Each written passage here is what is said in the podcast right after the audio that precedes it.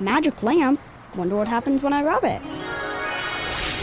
You have awakened me. I shall grant you three wishes. My first wish is for economic development. My second wish is to save hours of travel time. And my third wish is to create safer roads. You could have just wished for bus rapid transit and gotten all these things with one wish. Make all your transit wishes come true. Learn more about bus rapid transit at indygo.net slash bus dash rapid dash transit. It's the Hammer and Nigel show. Hello, my name is Nigel. That's Hammer over there with a special uh, guest on the hotline. Tony Kinnett does a nightly program here at 93 WIBC. He's also an investigative reporter for the Daily Signal. Tonus, before we get into any of the news of the day, I just want to say thank you for coming out to our charity bowling event Oh, yeah. this past Friday up at Woodland, the Red, White, and Bowl uh, presented by Jack Daniels. We raised a crap ton of money. Thousands of dollars for charity, and it's awesome that you were able to make it out there because you got a newborn at home. That's true. I got to tell you guys, it was really a thrill seeing the, the success of that event because a lot of people talk about how they support the police or how they support veterans. Yeah, you guys, you guys get out and you do events that are not only fun for listeners, uh, but actually do something good for the guys who have defended our country. And I, I'm just thrilled to see that that thing turned out to be such a success. Well, thank you so much. And Yeah. again, we appreciate the hell out of you uh, making a trip up there. All right, Iowa caucus. Dominant blowout win for Donald Trump. Uh, your overall thoughts? Well, I said earlier on, this is going to prove one thing and one thing only.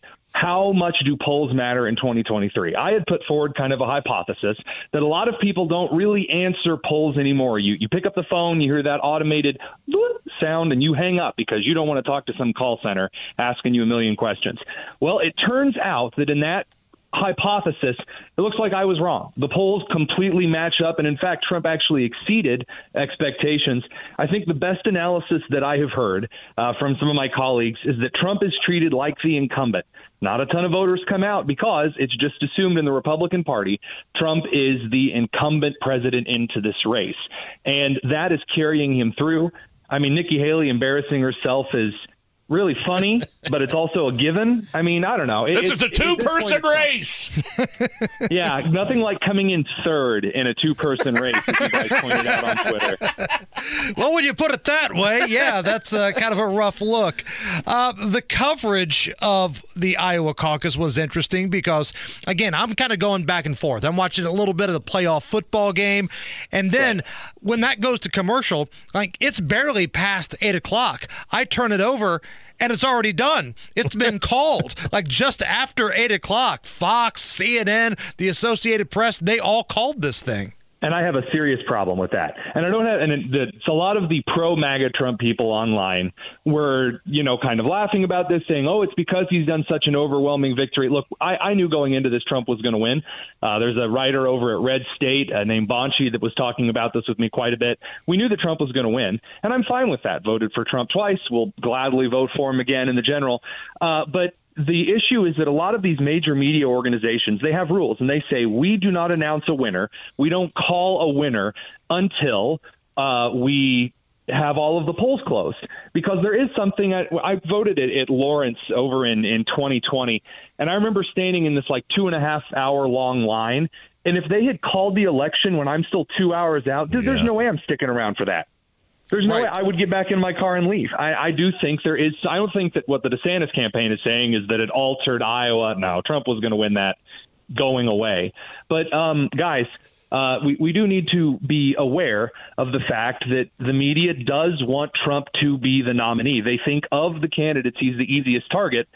But Now hold on, hold on, Tony, because I hear from a lot of people that Fox doesn't like Donald Trump, and they would love for somebody like Nikki Haley or somebody else to be the nominee. Well, that's true, but there's also a point in saying that Fox wasn't the first to announce that Trump had won Iowa.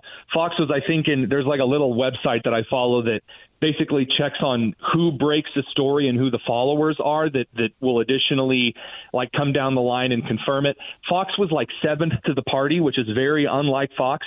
AP, CBS News, AP News, CNN, MSNBC, Reuters, those had all confirmed that Trump, they said that Trump was, based on polling, the victor for Iowa, and then Fox News jumped on it. And I think that the reason they jumped on it so quickly is, first of all, because they counted on entrance polling, which is not how a caucus works. Um, and then, second, uh, they do want Trump to be the nominee, and which again is really funny because they also have made a huge blunder, and that now it looks like Trump will have the easiest time making it to the White House, which back in January of 23 was not a thing. Now, I mean, Trump has the red carpet laid out to him to the Oval Office. You know, I thought it was funny. Some of the coverage yesterday, liberal heads spinning. Joy Reid, the oh, crazy race lady, delicious, blamed uh, Nikki Haley coming in third on uh, racism. She, she is a she is a woman with brown skin. Um, and you saw a lot of that, like the Washington Post saying, look, you know, Iowa is mostly white and older than uh, many other states. They no. don't represent the uh, the country. Uh, Joy Behar from The View, um, uh, you know, blaming Christians for, you know, t- too many Christians. Too many Christians. Let's, let's let's do a little bit of let's do a little bit of investigative reporting here. Okay. What what state was Nikki Haley a governor of? That would be South Carolina. Yeah, exactly what yeah, I said. Now, I don't know if you guys know U.S. history, but what was the state that first seceded from the Union in the Civil War? That's supposed to be the most racist and the most Confederate and the most oh pro all that stuff. Oh, that's right. Brown Nikki Haley was the governor of that. Oh, okay. So maybe it's that um, in rural America. And by the way, the evangelical candidate was not Trump. Ron DeSantis was the evangelical candidate.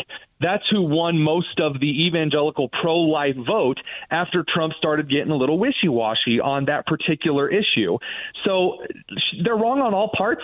But it, it's always nice to see MSNBC and CNN just take every moment, and The View, of course, to take every moment to bash white Christians because, you know, that worked out so well in 2016. That was such a winning strategy. Yeah, I was going to say, I mean, I'm seeing some people use the word Hitler to describe uh, Donald Trump. They're playing uh, the hits again. Like Joe Biden, Joe Biden's very divisive uh, speech on January 5th or January 6th calling extremist MAGA Republicans. He tweeted out something about Iowa and extreme MAGA Republicans. Uh, calling Trump voters extremists is not a good strategy for the Biden campaign, is it?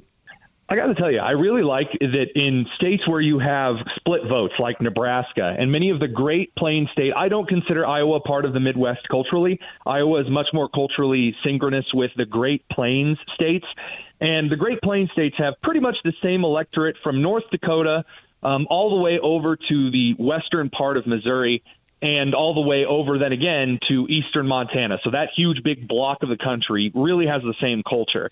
And to say Iowa's just a bunch of old white Christians, again, when Nebraska could split a few electoral votes for Biden, that's wildly stupid. I mean, if you're that's like keying your own car in an election. They're going to screw themselves out of the very few flimsy electoral votes that Biden pulled last time.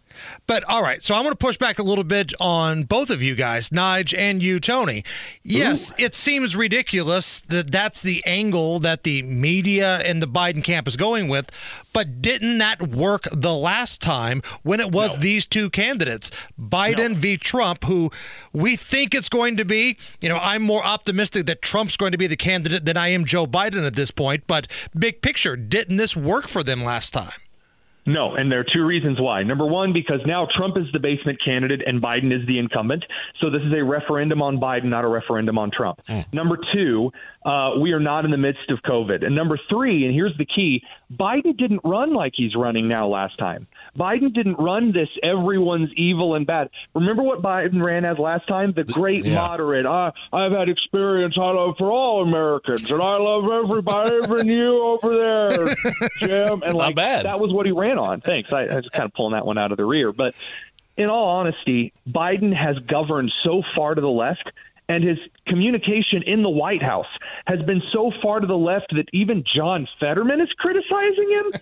I mean, that's a way different Joe than ran in 2020. Way different Joe. But let's not forget, Biden's getting some support from Pretty Boy up in Canada, old Justin Trudeau. Oh. Uh, the Canadians are very concerned, Tony, about uh, Donald Trump and uh, his ability to be very divisive in this country.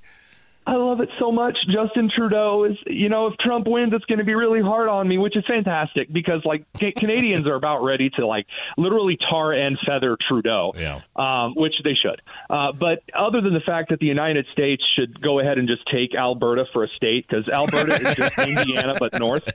Um, look, I, I believe that the president's policy towards Canada should be gun running. Um, look, Obama did that into Mexico. I say Yeah. smuggle guns into Canada. If it's hard on Trudeau, well, shucks, eh? You know, I told Nigel yesterday when I want the opinion from a guy who thinks men can have periods, I'll ask for one.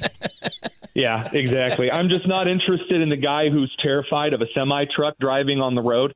Um, I just, yeah, I'm sorry. I just don't really have any. Uh, the guy who doesn't have the stones to hear a truck honking just shouldn't be leading a country.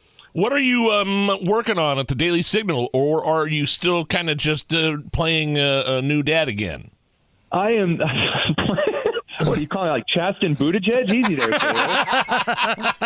That's not what I meant. Chasten, Kenneth, we're going to go see Hamilton.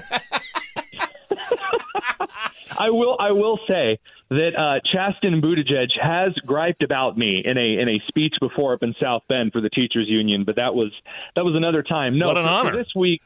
Yeah, well, yeah, I, I try.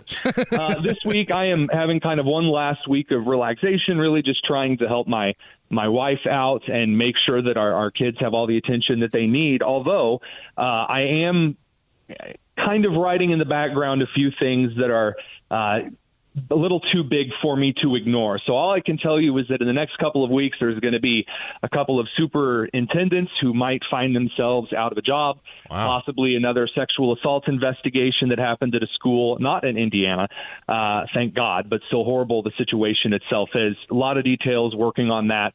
Um, so there is stuff coming, but I am definitely trying to squeeze out every ounce of break that I can. You know what I mean, Nigel? I yeah, trust me, I, I would be too. I see what you did there.